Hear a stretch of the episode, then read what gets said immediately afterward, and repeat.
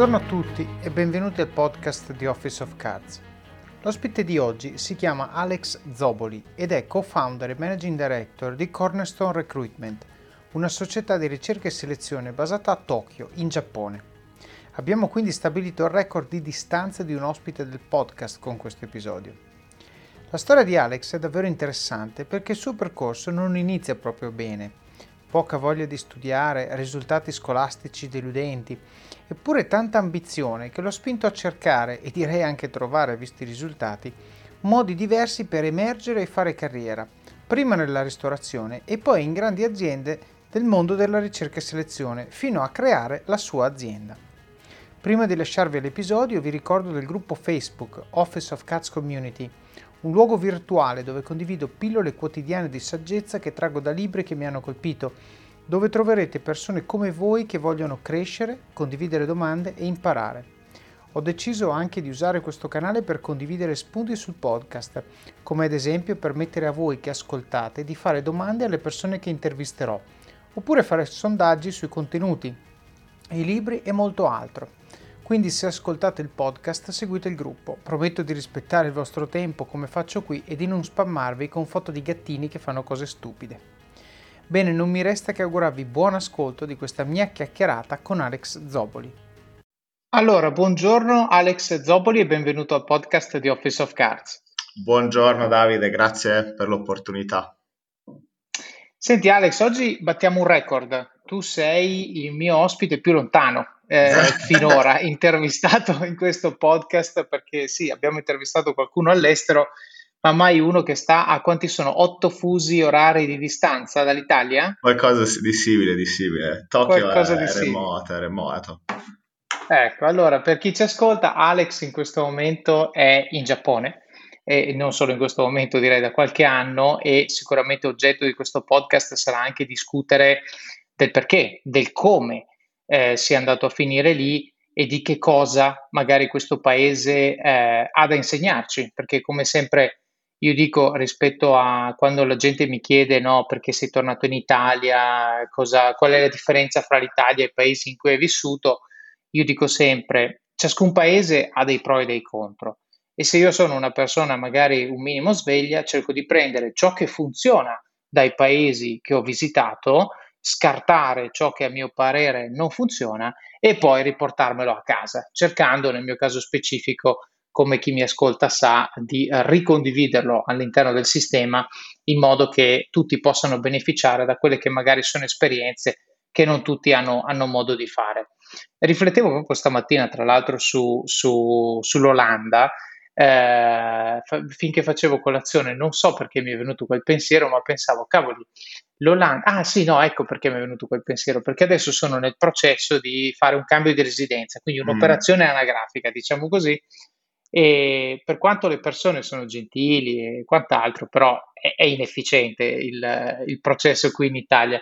riflettevo, in Olanda è stato veramente efficiente, ma le persone sono state veramente, veramente fredde.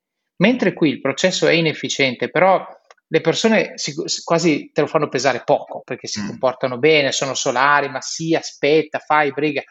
Ecco, e dicevo, pensa che bello che sarebbe se avessimo l'efficienza olandese e la solarità italiana nella gestione di questi processi, sarebbe veramente il top. E quindi mi chiedevo cosa posso fare io per, per portare un pochino di efficienza, un pochino di approccio all'efficienza e sono sicuro Alex che tu col Giappone con l'efficienza ci avrai un sacco di aneddoti da raccontarci. E, senti, allora io partirei, partirei, dall'inizio come facciamo sempre, perché chiaramente in Giappone tu ci arrivi a un certo punto, ma non ci sei nato. Quindi mi interesserebbe così partire da, dalla tua storia, dove comincia la tua storia e, e soprattutto poi cosa ti porta a finire dove sei finito.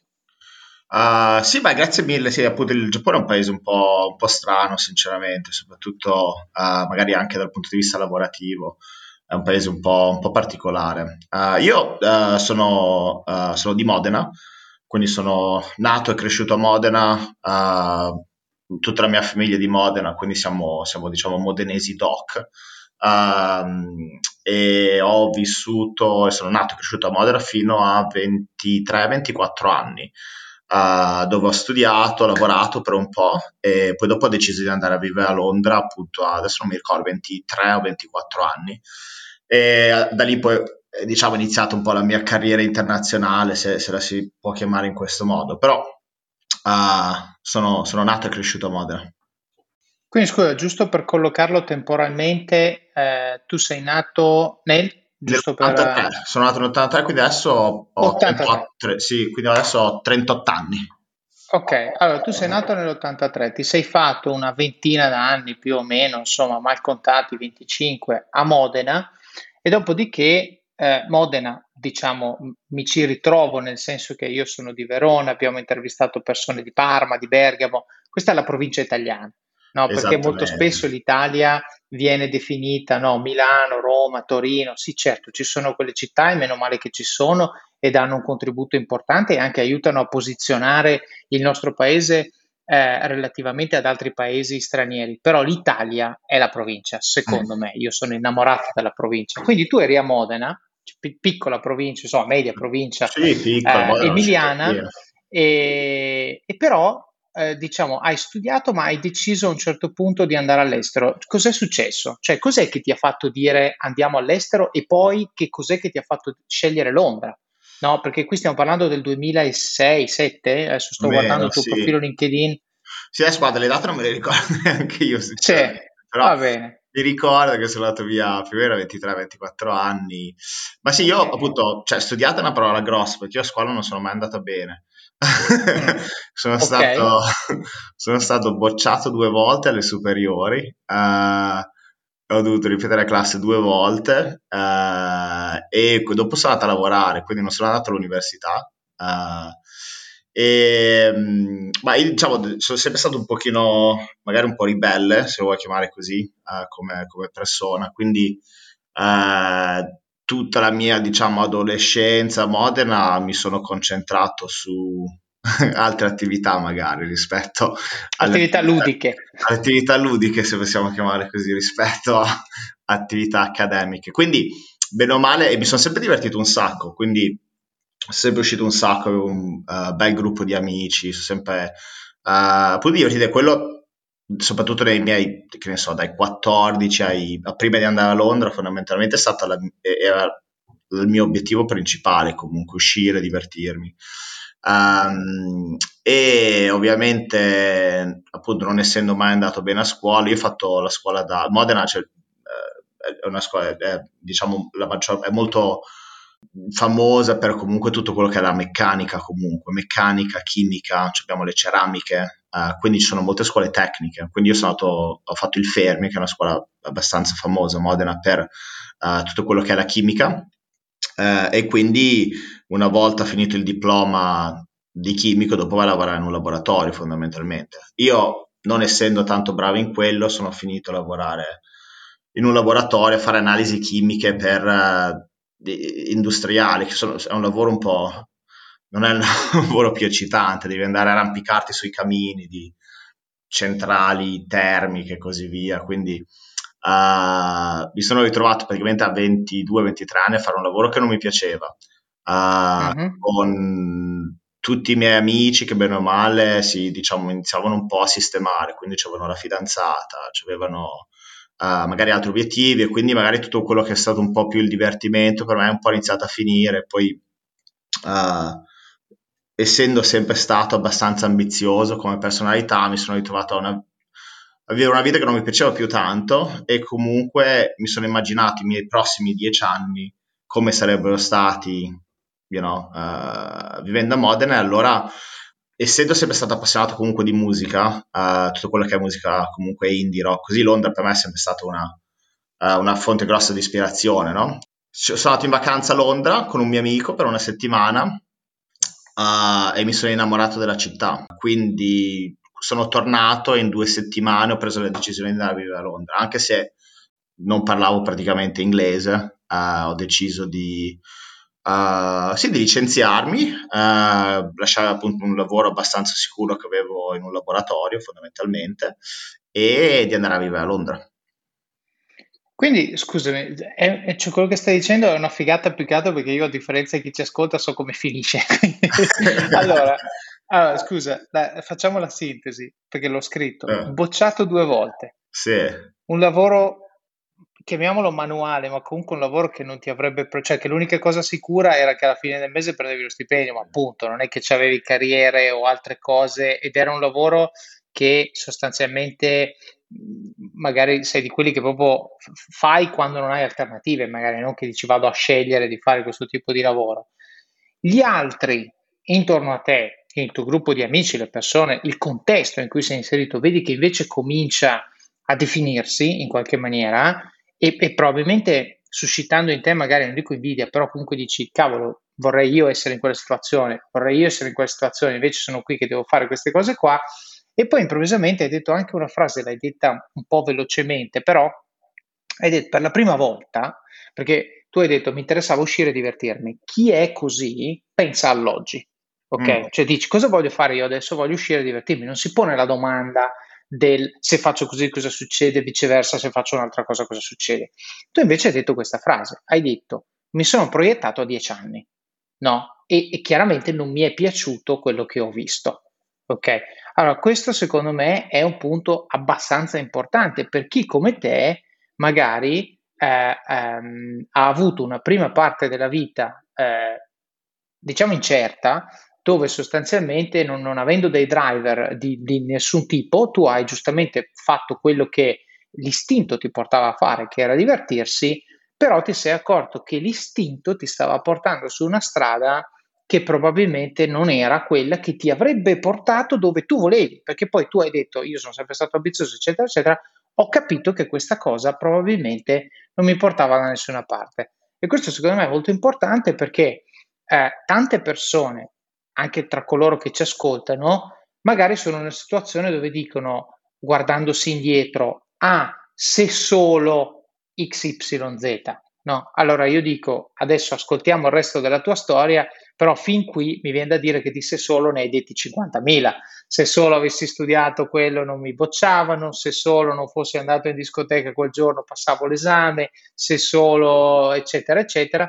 E invece fin qui sostanzialmente di utile e propedeutico a quello che è stato poi il proseguo della tua carriera non c'è molto, mi pare di capire, addirittura neanche l'inglese, che a scuola in teoria lo insegnano e tu dici vado a Londra e non sapevo una parola di inglese. Sì, no, beh, io a scuola ci sono sempre andato poco, sinceramente, quindi io adesso non so, adesso si dice ancora, io ho sempre fatto un sacco di cabò, uh, quindi ah, avevo altri, diciamo... Cabò, uh, scusa, è, è, modenese per bigiare, immagino. Esattamente, sì, Ok. sì. Yeah, a scuola ci ho sempre dato poco, fondamentalmente. Io non, boh, non, uh, sono sempre stato un po' così, secondo me, un po' ribelle, quindi pensavo sempre a altre cose. Appunto, come ho detto, un po' essendo... Uh, sempre comunque appassionato di uh, musica, comunque rock o indie, insomma quello che la vuoi chiamare, ho sempre ambito a uno stile di vita diverso che non fosse quello del, de, dell'impiegato magari, o ho sempre cercato qualcosa un po' di più. E appunto come, come detto ho capito che dopo un po' comunque non avrei raggiunto gli obiettivi che magari avevo in testa, che poi uno poi lo, cioè, lo capisce col tempo, secondo me dove può arrivare, cosa può cosa può raggiungere. Sicuramente quando me ne sono andato via da Mone non è che pensavo di finire dove sono adesso, comunque con magari gli obiettivi che ho raggiunto fino adesso, però ho sempre avuto un po' quella, quella spinta no? di, di, di, provare a fare cose nuove, diverse e di, comunque di mettermi in gioco. E appunto dopo sono, come detto, sono andato a vivere a Londra, che eh, forse è stata la decisione probabilmente più importante, una delle decisioni sicuramente più importanti che ho preso nella mia vita, eh, che si è rivelata giusta alla fine dei conti quindi sì, sono andato a vivere a Londra, come ho detto, non, io parlavo, cioè, un inglese molto maccheronico, quindi le parole che sapevo le sapevo perché appunto per, per, la musica che ascoltavo fondamentalmente, quindi e tra l'altro andare a vivere all'estero quando sono andato via io c'era poca gente, almeno a Modena c'erano magari molte persone che facevano un'esperienza come un Erasmus. Uh, mm. O magari Ma tu quindi sei andato senza un piano, cioè tu hai detto io vado sì, a Londra e poi vediamo sì. cosa succede cioè senza un lavoro anche, quindi sono andato là, sono andato via con boh, 1000 euro, adesso non mi ricordo, 2000 euro, uh, trovato okay. casa uh, e poi al tempo non c'era Facebook, non c'erano social media neanche. Quindi, okay. quando, quando, uh, quindi io sono stato là, mi sono trovato casa, sono stato la prima settimana così in ostello Poi dopo ho trovato mm-hmm. una casa a Leytonstone, che è in zona 3, un po' fuori Londra, a, a, a est di Londra, uh, senza un lavoro, e ovviamente da italiano beh, sono andato in giro per ristoranti no, a chiedere se, se avessi un lavoro. Fortunatamente sono stato abbastanza fortunato l'idea dell'inizio perché comunque ho trovato da lavorare uh, tramite uno dei miei conquilini. Nella prima uh-huh. casa dove sono stata a vivere una casa a tre piani uh, con, c'eravamo dentro secondo me in 15-16 ragazzi. Quindi io condividevo la camera con un francese, uh, un ragazzo francese, e tra una bottiglia di vino e l'altra mi aveva chiesto guarda nel mio ristorante cercano un cameriere uh, io ovviamente avevo lavorato a Modena comunque mia mamma aveva anche un bar uh, a Modena quindi un pochino diciamo nell'hospitality uh, ci avevo lavorato e, um, e niente per fortuna o per caso il ristorante era un ristorante comunque di fine dining a Belgravia mm. che penso per persone che sono state a Londra è una uh, Knightsbridge Belgravia, è una delle aree più, più posh, no? più, sì, sì.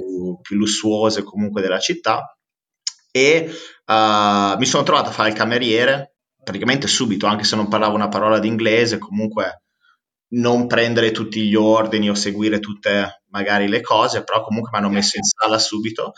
E lo stipendio era buono comunque, almeno per quello che erano i miei standard all'epoca, era uno stipendio molto buono in una zona molto bella di Londra, quindi ho avuto abbastanza fortuna da subito. Quindi ho lavorato, dopo ho fatto un pochino di carriera uh, a Londra nel mondo dell'hospitality, quindi ho lavorato per un paio di ristoranti e una uh, delle cose che mi sono accorto praticamente da subito è stata a Londra, comunque che comunque Uh, anche a Londra c'erano già le nicchie di comunque italiani, no? Io sempre non mi sono mai immerso comunque, ho sempre cercato di lavorare in, in ristoranti che non fossero italiani, di frequentare pochi italiani, uh, di mettermi in casa con non italiani e ho iniziato ad andare a scuola di inglese da subito. Quindi i primi anni... Quindi tu hai fatto questo, cioè tu hai detto vado lì, non so una parola di inglese, dove vanno gli italiani nei ristoranti? Mi prendono, hai detto, ho parlato di buona paga, però a questo punto voglio sottolineare perché tu, ex festaiolo, una buona paga, cioè, ci sono molti modi per spenderla a Londra. Eppure hai detto, parte di questa buona paga va nel vino a casa, ma va anche nel corso d'inglese. Dici così reinvesto in me stesso quello che questo, diciamo, questa situazione sta generando come eccedenza, in modo che vado a ridurre il mio gap rispetto a quelli che magari parlano la lingua e sono già qua, il che mi aprirà diverse porte in più, che invece, fin tanto che so un inglese maccheronico, chiaramente col cliente non mi ci fa parlare se non per dire vuoi l'acqua o poco altro, giusto? Questo episodio è supportato da Scalable Capital, il tuo compagno ideale per iniziare a investire in modo semplice, sicuro e conveniente. Con oltre 600.000 clienti, Scalable è una piattaforma regolamentata e questo è molto importante ragazzi, perché vi offre una possibilità di investire in azioni, ETF e fondi partendo solo da un euro. Ma perché dovreste iniziare a investire? È semplice. Primo, l'inflazione, che se aumenta di questo passo diminuisce di molto il nostro potere di acquisto. Secondo, se pensate oggi che la pensione che avrete quando ci andate a 80 e passa anni vi permetterà di sostenere lo stile di vita che avete, beh, vi faccio tanti auguri. E il terzo, beh, per chi ne ha, i figli. Io ad esempio ho un fondo per le mie bambine, piani di accumulo per me, investimenti diversificati per obiettivi che hanno orizzonti temporali diversi. Con Scalable puoi dare forma ai tuoi obiettivi di investimento e sfruttare appieno il suo potenziale per far crescere i tuoi risparmi nel tempo. L'importante è iniziare per step e Scalable non ti permette solo di acquistare azioni o ETF, ma anche di imparare come funziona il mondo degli investimenti. Scopri di più su come Scalable può trasformare il tuo approccio agli investimenti visitando il link in descrizione. Ricorda, con Scalable il tuo viaggio finanziario può iniziare solo con un euro. Non aspettare, investi nel tuo futuro oggi stesso con Scalable Capital. No, sì, più che altro cioè, io ho capito subito che comunque c'erano degli altri italiani comunque che lavoravano nel ristorante dove lavoravo io e ho visto già che comunque erano lì magari da due anni, sì, cioè parlavano l'inglese, ma non lo sapevano scrivere, non lo sapevano leggere bene e comunque facevano ancora i camerieri, mentre uh, io ho detto, vabbè, adesso, cioè il cameriere, non è che sono venuto a Londra per fare il cameriere fondamentalmente, se volevo fare qualcosa di più mi sono subito accorto che è una città comunque che ti almeno io come ti ho detto mi sono innamorato proprio della città, quindi uh, delle opportunità, soprattutto che magari una città come Londra ti può offrire rispetto magari alla provincia modenese, no? Uh, allora, insomma, ho capito bene o male l'esempio che non volevo seguire, quindi dire appunto magari persone, ragazzi italiani che comunque vanno lì, si fanno un'esperienza di un anno, però se comunque non vai a scuola, non impari bene l'inglese, finisci sempre a fare il cameriere. Comunque, anche la capacità di non riuscire a esprimermi, comunque mi, mi dava fastidio un po' dall'inizio, uh, il fatto di non poter comunicare, cioè di non poter uh, appunto sì, esprimermi come magari volevo esprimermi io. Quindi sono andato a scuola dall'inizio, quindi avevo l'obiettivo di prendere uh, o il Cambridge o l'IELTS come esame nel giro di un anno, alla fine l'ho preso in boh, ricordo, sei mesi comunque, andavo, andavo, a scuola al mattino dalle 9 fino alle, che ne so, alle 2, alle 3 e poi di solito facevo il turno serale. Uh, cioè, questo però, scusa, io te lo sottolineo perché è meraviglioso, è, cioè alla faccia del se uno poi decide di farsi sulle maniche, cioè tu tre mesi prima facevi feste a Modena e pulivi i camini, e adesso sei qua che vai a scuola al mattino e alla sera lavori fino a notte perché fai il cameriere. E rinse and repeat tutti i giorni, inclusi i weekend, perché chiaramente il ristorante nei weekend è dove lavora di più, e, e, e dici anche, e sapete cosa c'è? Non frequento italiani perché sarebbe the easy way, che però questi italiani sono A, mi spingono poco a parlare l'inglese ovviamente e quindi non mi aiutano relativamente all'obiettivo che ho, B, molti di questi italiani, poi non tutti, però molti di questi italiani sono qui per l'anno di avventura, i sei mesi di avventura e poi sostanzialmente vogliono tornare. Io invece voglio far parte di questo sistema e crescere all'interno di questo sistema e quindi cerco stimoli differenti. Cioè, sti cazzi mi viene da dire scusa. Sì, sì. Eh, no, cioè, poi non è, che, sì, cioè, non è che sono diventato un angioletto uh, no, no, in un giorno però cioè, mi sono sempre divertito un sacco anche a Londra, perché comunque l'unica cosa che fai, cioè dormi poco fondamentalmente, perché finisci di lavorare. Però vedi, questo, eh. questo, secondo me è molto importante, perché nessuno dice, la gente certe volte confonde, almeno a me lo danno anche come feedback, dicono, ma tu come ti diverti? Mm. No, perché sembra che tutto quello che fai ha un fine, no? E io rispondo sempre, no, molto di quello che faccio ha un fine, non tutto, ok? Cioè lo svago, il cazzeggio, ma per l'amor del cielo ci serve fondamentalmente, non è che possiamo sempre e solo avere il cervello attaccato su cosa mi insegna questa cosa, cosa imparo oggi, e quante flessioni faccio e la dieta, e qua, perché scleri così, no? Però dico, se io riesco a innanzitutto spendere una percentuale più alta del mio tempo su cose che mi fanno crescere e tu, tu, questo stavi facendo perché hai detto cosa faccio? Faccio meno feste o dormo meno? Dormo meno, va bene, tanto sei giovane che se ne frega, non hai obblighi, no, infatti, lo cioè, fai. Cioè, quando hai vent'anni lo fai tranquillamente, secondo me. Esatto, quindi... quindi quello è il primo punto. Poi il secondo punto, e lì chiaramente ognuno vede, ci vede quello che vuole, poi abbiamo sentito episodi in cui addirittura le feste sono diventate un lavoro, quindi non è sbagliato per definizione, ma no, il tema no, è anche il cazzeggio, secondo me, fatti la domanda, perché c'è cazzeggio e cazzeggio. No? Uno magari può dire, eh, tu andavi alle feste, adesso mm, magari ce lo racconti tu, però il concetto è tu andavi alle feste e magari alla festa in cui sei stato hai conosciuto il tizio che eh, ti ha aperto una porta che tu altrimenti non avresti neanche saputo esisteva. Ecco, se tu vai alla festa con l'obiettivo di distruggerti, questa cosa è difficile che succeda. Ma se tu dici io vado alle feste perché mi piace andare alle feste, per l'amor del cielo, però comunque tengo sempre l'occhio aperto, vado, magari mi presento, eh, cerco di conoscere persone, eccetera, eccetera, è già diverso, perché allora non è più una festa, è una festa con networking. E allora è, differente, secondo me, no? Quindi cercare sempre di riflettere sul senso che diamo al nostro relax, perché ci sono modi, anche semplici, per rendere il relax, non dico necessariamente utile, ma potenzialmente utile. E questo fa già la differenza, tutto, tutto il mondo di differenza.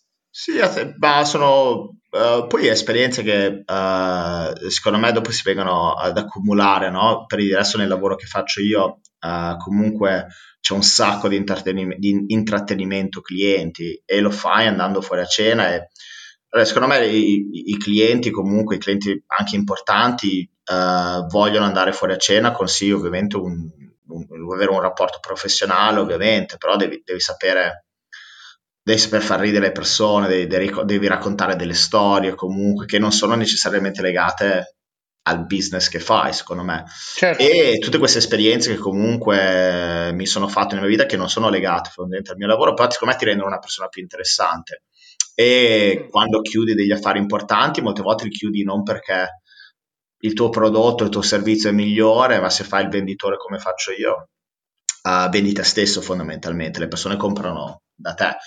E appunto queste esperienze a me mi hanno, mi hanno aiutato molto, mi hanno, secondo me, reso anche un pers- una persona fa- facile da, da parlare, uh, una persona che comunque ha un sacco di storie, di aneddoti da raccontare, che tornano conto. Poi ovviamente devi anche sempre, puoi fare il tuo lavoro bene, se no, se no non serve a niente. Però di sicuro ti rende molto più piacevole, secondo me, al, ai, ai, clienti. Chiaro.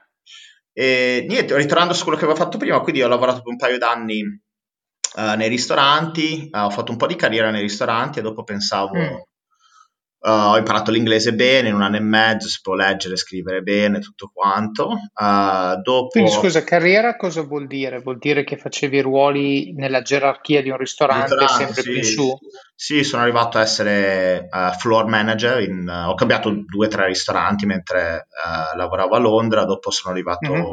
a, a, gestire floor manager, quindi gestivo... Mm-hmm un piano di ristorante, una, una, una, io l'ultimo lavoro che ho fatto sono andato a lavorare per un pub che si chiamava, si, si chiama tuttora, penso che ci sia ancora, uh, Thomas Cubit, che è un, uno dei primi gastropub che avevano aperto mm. in Arabia, quindi pub però comunque con uno chef uh, che aveva lavorato in uh, Michelin Star Restaurant, per tutta diciamo, la clientela comunque che è quella di Belgravia, che sono comunque... Certo uh, calciatori, uh, uh, oligarchi russi.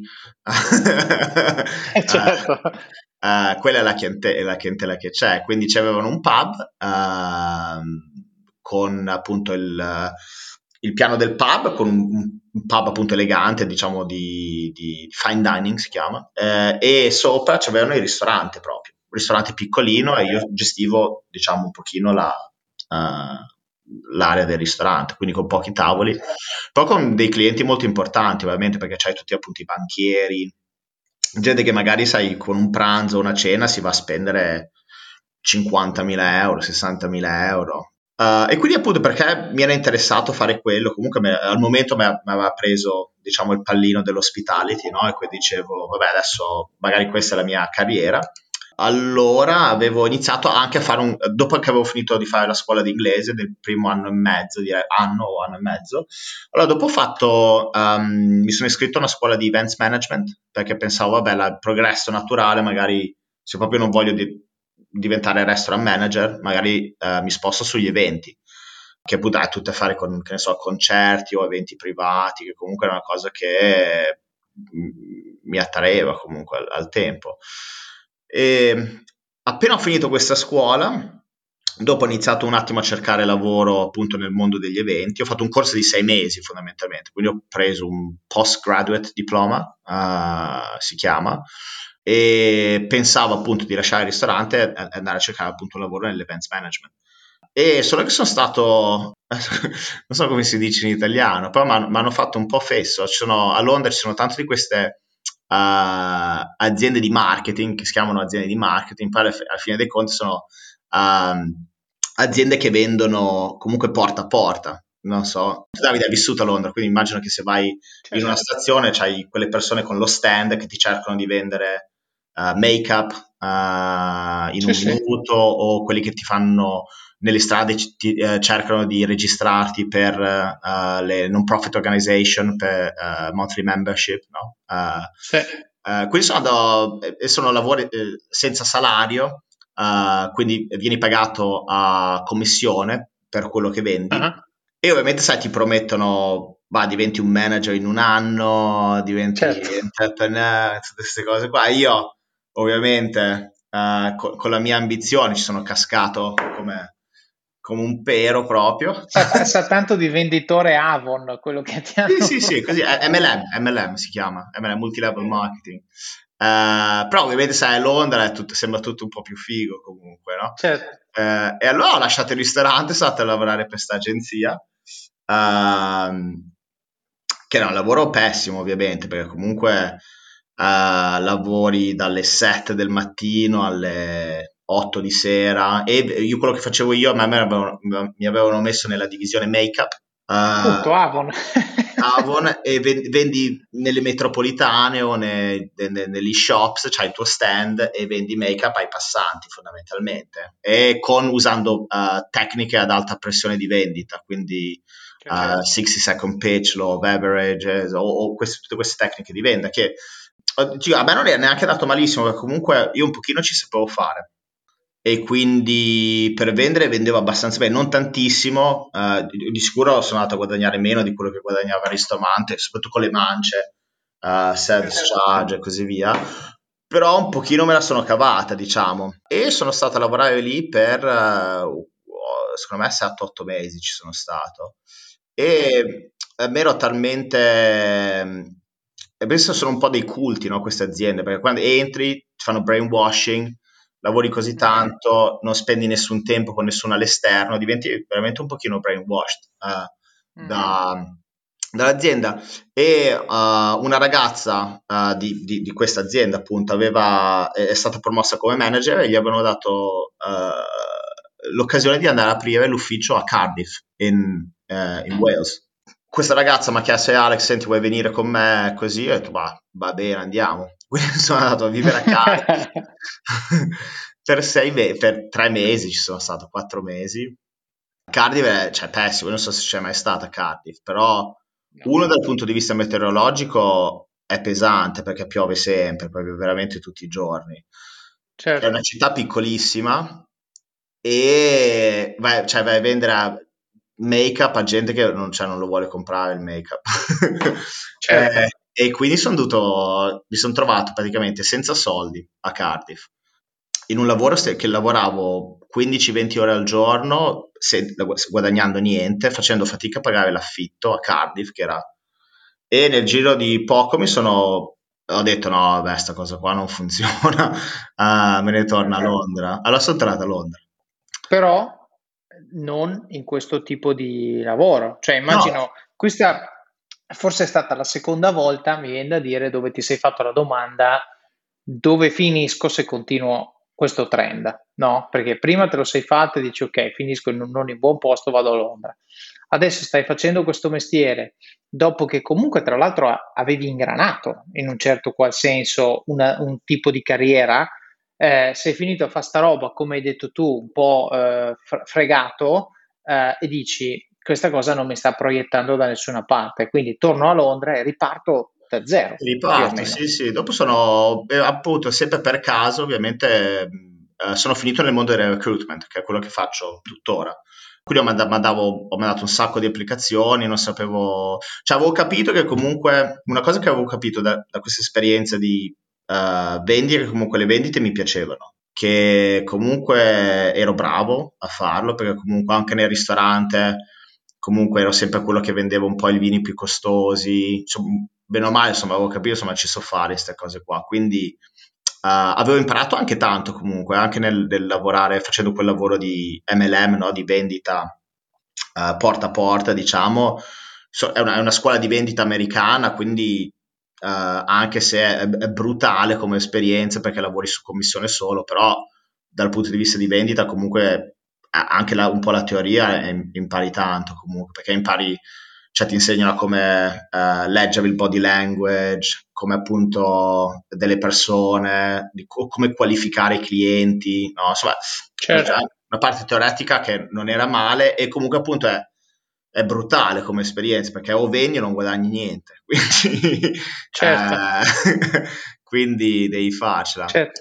Però effettivamente, secondo me, scusa, ti hanno dato anche lì, no? Dici, io adesso torno a Londra che ho boh, 26 anni, adesso ho perso il conto, però più o meno sì, questi meno, sono, sì. eh, e riparto da zero. Ma in realtà non riparti da zero, riparti da tre anni in cui hai acquisito, al di là della padronanza totale della lingua, perché by the way, se sei riuscito a sopravvivere a Cardiff con gli accenti, eh, diciamo, del Galles, eh, sicuramente l'inglese lo, lo, a quel punto lo possiedi e lo domini tranquillamente però dici ho anche imparato un sacco di tecniche di vendita, ma soprattutto ho anche imparato un sacco sulla natura umana, perché quando tu vedi la gente al ristorante e spazi dal banchiere eh, britannico all'oligarca russo all'industriale cinese, eccetera, eccetera, se tu vuoi vendere la bottiglia costosa a questi, ognuno ha una tecnica diversa. Cioè, quello che fa scattare il russo non è la stessa cosa che fa scattare il cinese, eccetera, eccetera. Poi adesso non voglio parlare di stereotipi russo-cinese, però già loro, già ciascuno di questi ha la sua cultura. Poi c'è la persona specifica, no? Il fatto che magari uno è, è un regular, mi ritorna tutti i giorni o tutte le settimane, non lo so, allora comincio magari a capire il suo gusto, come hai detto tu, guardo il suo linguaggio del corpo quando assaggia un vino, prova un piatto, me lo segno, me lo ricordo, gli piace, non gli piace, oppure magari ieri è venuto con un cliente, oggi con un altro, gli faccio fare bella figura, cioè tutte queste cose stanno diventando pezzettini del tuo puzzle, cioè delle skills che tu sì, poi sì. sei andato ad acquisire e mettere in gioco. Però quello lì era l'ambiente ovattato. Poi ti sei messo in metro a vendere make up in un minuto. Questo è l'altro estremo della vendita. Cioè, come hai detto tu, brutale, sì, perché devi, devi spingere come un matto, se no tu non mangi, quindi quello è, come hai detto tu, tu hai detto, mi sono reso conto che le vendite mi piacevano. Ecco, se non ti piacciono quel mestiere lì lo fai per un'ora, dopodiché te ne vai piangendo. Tu invece l'hai fatto per diversi mesi eh, e quindi evidentemente ti piacciono e a questo punto tu hai un arsenale di tecniche di vendita, comprensione della natura umana dei, de, delle diverse tipologie di persone, eh, anche diciamo un modo probabilmente di porti che è eh, flessibile. Cioè tu ti sai porre con una persona in un certo modo, con un'altra in un altro modo, eccetera, eccetera, proprio perché se tu eh, vai in metropolitana e vendi in un minuto, hai, ne hai uno al minuto per 15 ore, quindi devi, devi sempre provare cose sì, diverse, no, aggiustare lo stile e quindi questa cosa qua, secondo me, a questo punto uno direbbe: cavoli, hai cestinato tre anni e sei ripartito di nuovo da zero. Io dico: bah, probabilmente dal punto di vista di carriera, nel breve sì, li hai cestinati, ma ti sono serviti ad acquisire delle skill che poi hai messo, hai messo a lavorare. Vacanze in Sicilia o in Sardegna? Con i traghetti GNV porti tutto quello che vuoi, ti rilassi fino a destinazione e se prenoti entro il 14 maggio, posto ponti a partire da 33 euro. Non c'è modo migliore per andare in vacanza. Scopri i dettagli su gnv.it. Offerta valida sulle linee Napoli-Palermo e Genova-Olbia, 10.000 posti disponibili. Sì, no, io sono sempre, tutti i lavori che ho fatto mi sono sempre comunque buttato a capofitto, quindi sì, mi sono sempre buttato, non, cioè, non, non, ci ho mai pensato tanto. Solo io quando mi ci metto a fare una cosa la faccio sempre al massimo proprio, sono un po' obsessive no? su, su, queste cose qua. Quindi me ne accorgo magari dopo, che ovviamente sì, ovviamente quando cioè, Cardiff, lasci la casa, così tutto quanto, era un po', cioè non è che ero tanto contento perché avevo capito insomma che sì, non è che avevo buttato via sette mesi, però comunque sono, non, non, ero felice perché comunque volevo fare qualcos'altro comunque. E certo. Però sai, te ne accorgi dopo, ci sono per dire molte cose, comunque da, proprio dal punto di vista tecnico delle vendite, che comunque utilizzo ancora tuttora, per quello che ho fatto a Cardiff comunque. Quindi um, ovviamente te ne accorgi dopo e te ne accorgi dopo se è successo comunque, se non è successo dopo ovviamente so, sono regrets, no? non sono non sono insegnamenti, no? E niente, quindi dopo sono tornato a Londra, appunto ho, ho mandavo un sacco di avevo capito come ho detto che volevo fare vendite, che mi piaceva. Allora ho fatto un sacco di applicazioni in tutti i tipi di vendite, no? Quindi volevo magari fare comunque essere ancora legato magari al mondo dell'ospitalità del catering, non lavorando in un ristorante, quindi magari vendendo prodotti a un ristorante o insomma vedendo altre cose, alla fine dei conti mi hanno fatto un lavoro da uh, recruiter uh, in una uh, boutique, in una agency boutique, che boutique per quelli che magari non sono familiari con il mondo del recruitment vuol dire un'azienda piccola, no? di magari 15-20 persone con il proprietario privato della, dell'agenzia. E quindi eh, a me l'idea mi, mi, mi è piaciuta subito tantissimo. Uno perché il titolo era consulente, che appunto mi sembrava mi sembrava figo. e poi comunque di, uh, l'idea comunque di vendere persone, ho detto vabbè dai, boh, ci sta, secondo me è un bel lavoro, uh, vai a lavorare vestito in giacca e cravatta, insomma mi, mi piaceva proprio l'idea. E um, quindi sono andato a lavorare per questa agenzia che si chiama, c'è ancora, è tuttora aperta, uh, si chiama Staff Bank Recruitment è un'agenzia appunto di uh, la, la, signora che, eh, che, che, la gestisce, si chiama Kim, uh, che è ancora la proprietaria. E loro fanno praticamente eh, uh, lavoro temporaneo per tutto che è quello il settore dell'educazione, quindi maestre d'asilo, professori, cioè professori non d'università, principalmente maestre d'asilo, maestre di supporto, maestre elementari, uh, a lavoro temporaneo. Uh, quindi se, che ne so, una scuola nido gli manca la maestra che è malata e le scuole nido devono avere delle certe quote, per, sono un numero di bambini deve avere un certo numero di maestre, chiamano questa agenzia e questa agenzia ti manda la maestra e gli turnano. E... Questo, scusa, faccio una puntualizzazione perché dato che chi ci ascolta è prevalentemente basato in Italia, questa è una differenza abbastanza marcata fra la professione di recruiter in Inghilterra e la professione di recruiter in Italia. Eh, poi correggimi se sbaglio, ma eh, in Inghilterra è veramente vendita, cioè tu hai eh, da vendere a chi al bisogno, quindi sostanzialmente a portare, in questo caso tu parli delle scuole, ad avere quante più scuole possibili, diciamo, a portafoglio sì, che ti chiamano nel momento clienti, in cui sì. hanno la necessità, quindi gli devi vendere il fatto che tu sei più bravo, glieli troverai prima e trovi i migliori, quello che vuoi. E poi per contro devi essere veramente aggressivo e lì l'MLM ti viene eh, utile quando contatti il possibile candidato, perché io quando ero a Londra ricordo che io ho cambiato tre, tre lavori, due aziende finché stavo a Londra.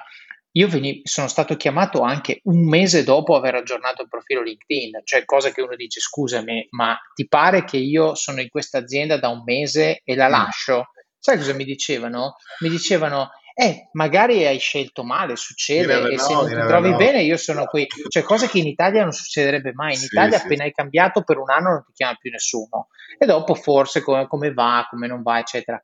Questo è importante spiegarlo perché altrimenti il collegamento col venditore magari uno no, non lo coglie. Sì, ecco, recruiting è veramente vendita su entrambi i lati del marketplace, quindi lato cliente e chi ha il need, lato eh, diciamo candidato che tu li vai a pescare dovunque loro siano, in qualsiasi professione, in qualsiasi posto, eccetera, eccetera, spudoratamente, spudoratamente. Sì, sì, è... sì, un lavoro di vendita. Molte persone magari che si approcciano al mondo del recruitment pensano che i recruiter aiutano le persone. Sì, ovviamente è parte del lavoro e fa molto piacere se riesci no, a trovare la posizione ideale a, al candidato fai guadagnare più soldi, fai fare carriera, è molto, è una parte bella del lavoro, però ovviamente la parte principale secondo me viene sempre svolta dalla parte del cliente perché sono loro che ti pagano e quindi tu devi trovare un candidato giusto per quello che vuole il cliente. Quindi certo. uh, sì, appunto, non, non, è un lavoro di beneficenza, è un lavoro di vendita con KPIs molto stretti, una vendita molto difficile perché comunque devi vendere da due parti, devi vendere al cliente al candidato ed è una vendita high touch, quindi hai tantissimi punti di negoziazione su ogni possibile affare. Uh, quindi non, è, non vendi commodities, tutto quanto, vendi appunto dei deal che possono essere molto complessi. E quindi sì, vabbè, appunto lì io appena ho fatto i primi sei mesi in questa boutique sono stati molto difficili perché comunque ero uh, l'unico straniero comunque in ufficio, in un ufficio piccolo di 15 persone e il mio inglese era, era buono. Io non avevo mai venduto al telefono e comunque recruitment è principalmente vendita al telefono. Quindi un conto è vendere di persona e vendere dei prodotti semplici comunque eh, e comunque li vendi face to face, quindi hai, riesci a vedere appunto il body language del, clie- del cliente, del candidato, insomma, te la puoi gestire molto meglio, secondo me, di, di persona. E, è stato, all'inizio è stato molto difficile, appunto, uno perché il mio inglese era buono, però non era tecnico. No, anche se mm-hmm. eh, devi negoziare un contratto, devi leggere un contratto tutto in inglese con delle parole tecniche, uh, devi elaborare dei concetti al telefono estremamente complicati perché devi convincere persone o a cambiare lavoro o cliente a usare i tuoi servizi a prezzi diversi, insomma è un evento diverso. Quindi il primo anno è stato, cioè i primi mesi è stato molto difficile appunto per fare la transizione di vendita da faccia a faccia al telefono. Uh, questo è molto difficile uh, e soprattutto anche uh, ambientarmi comunque a, a, comunque a vendere un prodotto che non, non ero, non, io non ero tanto familiare, quindi vai a vendere appunto tutto quello che è legato all'educazione, appunto una cosa che uno non mi interessava perché io a scuola non ci sono mai andato praticamente e appunto sì, c'è un, un, settore che non ti interessa tanto, abbastanza appunto accademico, tecnico e comunque con uh, un proprietario d'azienda che ha il fiato sul collo comunque perché sei seduto okay. di fianco a lei, quindi sai ti dà comunque che appunto primi tre mesi ho fatto una fatica gigante, poi dopo ho, ho, ho cliccato comunque e dopo che ho cliccato ho, ho iniziato a vendere fondamentalmente. E eh. cosa è stato questo click? Il driver? È stato il tempo? È stato magari l'aiuto di un collega? È stato, non lo so, ti sei svegliato la mattina e hai detto o la faccio funzionare o la faccio funzionare? Cioè, che cosa è stato il catalista? No, ripetizione, sempre ripetizione, ripetizione, mm. ripetizione, ripetizione. Cioè fare quella chiamata 300 volte e poi dopo, uh, ovviamente, sai, il tuo manager ti dice, all'inizio tutte le persone che sono entrano nel recruitment, eh, una parte molto difficile è uh, non capisci perché non, non, non, fa, non, chiudi l'affare molte volte, anche se uno te lo spiega 300 volte, però non riesci a capire pensi, oh, beh, questa è un'offerta perfetta, il candidato vuole il lavoro, perché alla fine non certo. ci fa a lavorare lì e la frustrazione che viene da quello e quindi ci vuole tanta ripetizione come tutte le cose, no? Cioè, secondo me se, ovviamente se de- devi, devi, migliorare ogni volta che la fai, se non migliori nei, nei, nei, nei, tre mesi o sei mesi iniziali vuol dire che proprio non è, magari non è il lavoro giusto per te, però ripetizione secondo me, tanta tanta tanta ripetizione. E cos'è che ti ha dato? Perché sei mesi non sono pochi, eh? cioè per andare male, dici non, non clicca, cioè sei mesi dove non clicca, considerando che a Londra appunto la gente cambia anche dopo un mese, se ne va, trova qualcos'altro, è un mercato molto fluido. Cos'è che ti ha tenuto lì sei mesi, sinceramente? Ah beh, il lavoro mi piaceva, a me mi piaceva, cioè non, non, non ah, avevo... Ah, anche se non ingranavi? No, io sono, sono, cioè sono, sono ambizioso e sono sono stubborn, sono testardo, okay, quindi testardo. Uh, cioè io sapevo che sono, cioè lo, lo, so che se mi impegno le cose le faccio, quindi beh, lo so, vuoi dimostrare qualcosa a te stesso e comunque ho sempre avuto il supporto de, de, de, della proprietaria, comunque la proprietaria non mi ha mai detto no guarda te fai, fai schifo, ti mandiamo a casa, ma sempre... Mm anche se non facevo tantissimo bene, però non ero neanche terribile, cioè non diciamo che non, ero, certo. non, non, sono diventato un top bill. Ma qui, eh. guarda, c'è, c'è, una, c'è un fil rouge, adesso non so se tu ci hai mai pensato, ma sentendola mi viene da dire questo. Allora, tu hai fatto ristorazione e fino al punto in cui sostanzialmente avendoci fatto anche un po' di carriera, hai capito se era la cosa che volevi fare oppure no. Poi hai fatto questa vendita pushy in strada e anche lì vita difficile, lavoro culto, lavoro 20 ore al giorno, eccetera, eccetera, potevi sicuramente mollarla prima e invece l'hai fatta fino al punto in cui ti è stato offerto di aprire un nuovo ufficio insieme con la collega, eccetera, eccetera, fino al punto in cui hai capito che comunque quello non ti portava da nessuna parte. Cioè, e qui stesso discorso, hai fatto un mestiere fino al punto in cui non hai ingranato. Io vedo una cosa in comune in queste tre esperienze che è che non hai mollato prima di metterti in una posizione di poter giudicare se questa fosse una cosa per te oppure no. Cioè la sì, fatica sì. viene prima rispetto alla consapevolezza che sia una cosa giusta per me oppure no.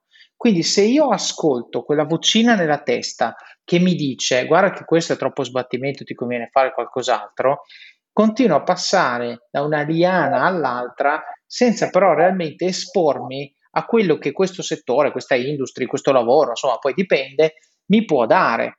Ok? E questo secondo me è un, cioè, è veramente un, un, grande talento, una grande skill, che poi talento, skill, eh, si tratta di resi- resilienza, si tratta, come hai detto tu, di testardaggine, di voler dimostrare qualcosa a me stesso, perché molte persone alla prima difficoltà, perché mi viene in mente questo perché adesso ho una figlia di tre anni, quindi appena non riesce a mettersi un calzino piange. No, dico scusa, no, prova a mettertelo in un altro modo, prova a fare, cioè per dire, le difficoltà, purtroppo la nostra testa ci dice che siamo arrivati molto prima del momento in cui effettivamente siamo arrivati e la forza che dobbiamo avere noi è quella di ignorarla, la testa, e dire no, mi do un obiettivo che può essere un obiettivo a tempo, tipo mi do sei mesi, vediamo cosa succede in sei mesi. Oppure dici, io vedo che ogni telefonata che faccio sono un millimetro più vicino a chiuderlo, ok? È, è, questo millimetro che mi dà la forza, non il fatto che non l'ho chiuso, perché il fatto che non l'ho chiuso ti fa venire voglia di lasciarla, no? Invece dici no, ho imparato questa cosa, ho imparato quest'altra cosa, il capo mi dice guarda che se anche non lo chiudi oggi non ti preoccupare perché comunque stai andando bene, stai migliorando, eccetera, eccetera, e poi succede il click. E questa è la, la parte a cui volevo arrivare, che il click si costruisce gradualmente, ma avviene in un istante, questo è il problema. No, sì, sì, eh, non so se l'hai vissuta così, però da come no, no, la racconti io, io la percepisco. Sì, perché mi sono è stato dopo i primi sei mesi che comunque ho visto che adesso ok, ho, cap- cioè, ho capito come funziona e dopo ho iniziato a ottenere dei buoni risultati, quindi ho iniziato a vendere e, e dopo iniziai veramente a divertirti secondo me sul lavoro, quindi... E adesso un bel caffè finito. Perché rischiare di rimanere senza caffè quando puoi abbonarti a Caffè Borbone? Prezzi vantaggiosi, costi di spedizione inclusi, tante possibilità di personalizzazione e l'abbonamento lo sospendi quando vuoi. Decidi tu la frequenza, la qualità, scegli tra le cialde e capsule compatibili e crea il tuo mix di gusti e miscele. Mai più senza caffè con l'abbonamento Caffè Borbone. Tutte le info su caffèborbone.com. Quindi ho fatto, dopo, ho fatto altri sei mesi eh, in questa boutique. E poi eh, anche lì ho capito che comunque il lavoro mi piaceva un sacco, capito? Che recruitment mi piace, è questo quello che voglio fare. Uh, però non mi piaceva appunto l'educazione, diciamo il settore no, dell'educazione, fare recruitment dell'educazione e non mi piaceva anche se uh, avevo tantissimo, tuttora tuttora rispetto uh, per la proprietaria della boutique, però era un ambiente un pochino troppo piccolo per me, secondo me, appunto avere, ero sempre stato ambizioso, quindi ho detto, sai cosa, magari voglio provare a lavorare per un'azienda un po' più grande. E allora appunto mi sono messo a cercare e ho trovato lavoro per un'azienda che si chiama Blue Arrow, che è uh, la più grande agenzia di catering and hospitality uh, in, uh, in, UK. Hanno 40-50 uffici, è High Street, quindi se vai in una delle principali strade di Londra hanno un ufficio e fanno tutto il lavoro che è praticamente blue collar, quindi tutto quello che è catering, hospitality, uh, drivers uh, e così via, che è uno step up. Sempre rec- recruitment, no? Sempre recruitment. Cioè sì, recruitment sì. di questi profili. Ok, di quindi questi... tu mergi la tua ex esperienza in quel settore con la tua nuova acquisita esperienza nel recruiting. recruitment. Sì, sì. E... Um, e Niera mh, mm, ah, mi hanno... Uh, loro avevano un progetto che al tempo secondo me mi è piaciuto tantissimo. Loro avevano appunto a Londra avevano 7-8 uffici.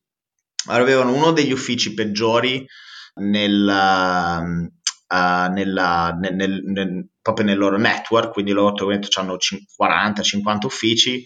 Loro avevano l'ufficio di Hammersmith uh, che era, che ne so, al quarantesimo posto, insomma, era uno degli uffici meno uh, performanti, diciamo, e quindi hanno deciso di cambiare tutto il team e hanno detto uh, cambiamo tutto il team, ci mettiamo un nuovo manager e un nuovo team. E io facevo parte del nuovo team e, e hanno assunto un manager che si chiama Nigel, che tuttora lavora lì, me e un'altra ragazza che si chiama Jamie e ci hanno dato appunto questo nuovo ufficio come consulente, un manager, due o tre consulenti e, e, noi abbiamo spaccato tutto fondamentalmente, abbiamo preso il branch da uno dei underperforming, l'abbiamo uh-huh. fatto diventare numero 4, numero 5 in un anno. E quindi ovviamente andavo, io, avevamo un team super unito, io col mio capo, uh, Jamie, eravamo sempre insieme, stili tipi, cioè stessi diciamo tipologie di personaggi, quindi work hard, play hard, uh, quindi lavori mm-hmm. tante ore, esci insieme, vai a bere,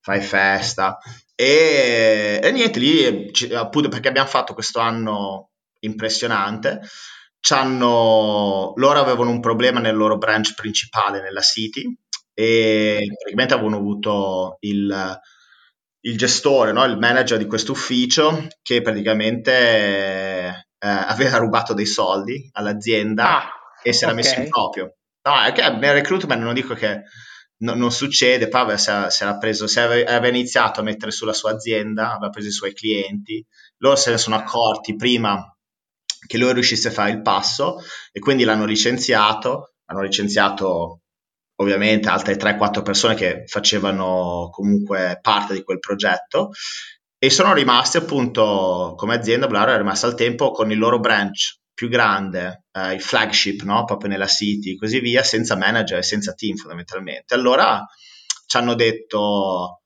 volete prenderlo voi in gestione questo, questo, questo branch? E noi abbiamo detto molto volentieri, tutti con una promozione e quindi siamo andati a lavorare nella city.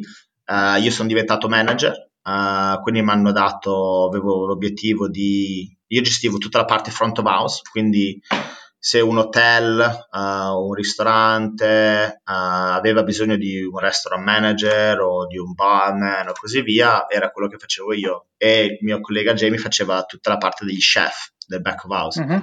E quindi ci hanno dato in gestione, hanno detto, vai, prendete voi in gestione uh, il branch, so, dovrebbe essere una cosa da 20-30 persone. Andate lì, iniziate a assumere dei nuovi consulenti e ripartite. I clienti ci sono, il database c'è, dovete solo rimettere, solo, dovete rimettere in piedi uh, il branch e, e, quello è stato il mio primo lavoro, diciamo, manageriale.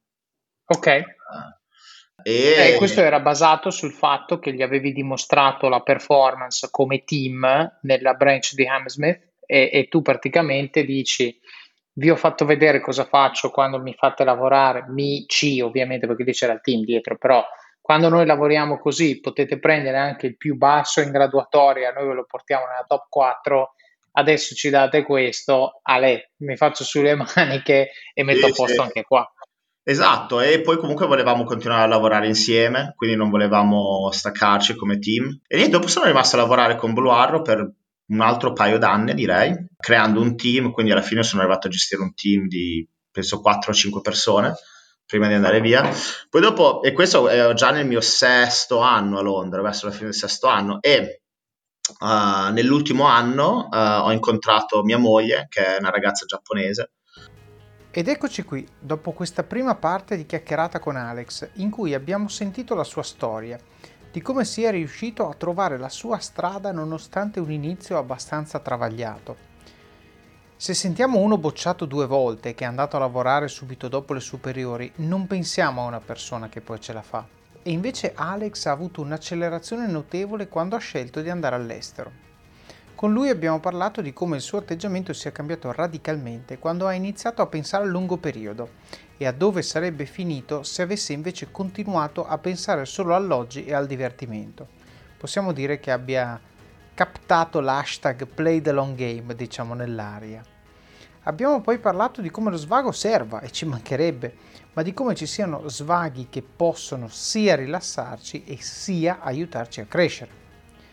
Abbiamo parlato di come abbia preso un abbaglio quando gli hanno proposto di fare una carriera nel multilevel marketing. Lo sappiamo noi che non ci sono scorciatoie, purtroppo Alex all'epoca non lo sapeva abbiamo avuto anche modo di riflettere su come, anche da un'esperienza negativa, ci sia un valore da estrarre o skills che abbiamo acquisito che possono proiettarci su strade che magari prima nemmeno vedevamo. Abbiamo parlato del valore della ripetizione, anche e soprattutto di cose che a noi non piacciono, come modo per arrivare a padroneggiare una skill, nel caso di Alex la vendita. E infine abbiamo parlato del valore di arrivare al punto dove capisco se la cosa che sto facendo è quella che fa per me, anche se questo punto è dopo la soglia della fatica. E quindi quella vocina nella testa che ci dice di mollare, dobbiamo ignorarla.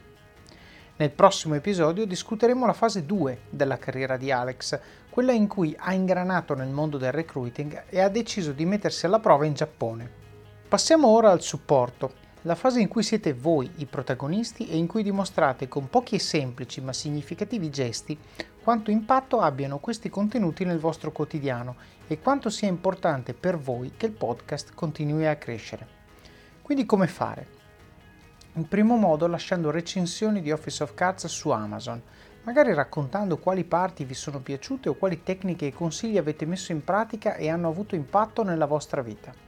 So che molti di voi ad esempio regalano Office of Cards ai loro amici, chiedete loro di lasciare la recensione quando lo hanno finito. Il secondo modo, recensioni del podcast se lo ascoltate su Apple Podcast. Magari potete commentare un episodio o una frase che vi ha colpito particolarmente. Se lo ascoltate su Spotify, dato che non ci sono stelline, postate sui vostri social. Magari già questo episodio se ritenete che questi contenuti possano essere utili a qualcuno. Il terzo modo, suggerite persone che io intervistassi oppure temi che vorreste che io trattassi. Il quarto, i link nelle show notes. Non solo io prendo appunti per voi così che possiate ascoltare il podcast anche in auto oppure quando correte, ma in esse trovate link utili, a volte con codice di affiliazione, di strumenti che vi aiutano a crescere. Se non lo avete già fatto, per esempio, andate a comprare il Lumen usando il link nelle show notes, aiuta moltissimo a conoscere il proprio corpo.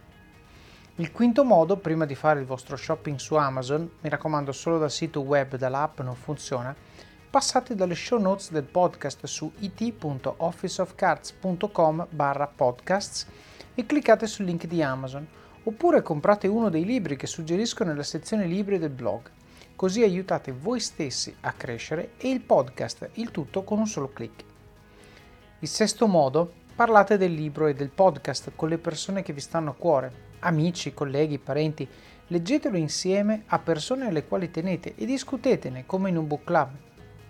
Taggate il libro o l'episodio che più vi ha colpito sui vostri profili social in modo che il numero più alto possibile di persone possa beneficiare di questi contenuti. E il settimo, il più importante di tutti, mettete in pratica quello che avete imparato e dimostrate con i fatti che le cose di cui parliamo qui funzionano. Fate come Alex, che in barba a un inizio di vita e di carriera non proprio liscio, ha trovato la sua strada, ha coltivato le sue passioni, è stato curioso, ha approfondito e ha provato cose finché non ha trovato quella giusta. Vivete al massimo, spingete sull'acceleratore, fate quelle benedette 10 flessioni al giorno, quella dieta, quel video, quel blog post o qualsiasi sia la cosa che nutre le vostre passioni e usatele come opportunità di crescita personale e professionale. Lo so che è difficile, ma è proprio nelle difficoltà che troverete crescita e successo. Decidete ora chi dovete diventare per avere il successo e raggiungere gli obiettivi che vi siete prefissati. Il vostro domani inizia oggi e il vostro oggi inizia adesso. Vi auguro buon proseguimento di giornata e di settimana. Alla prossima!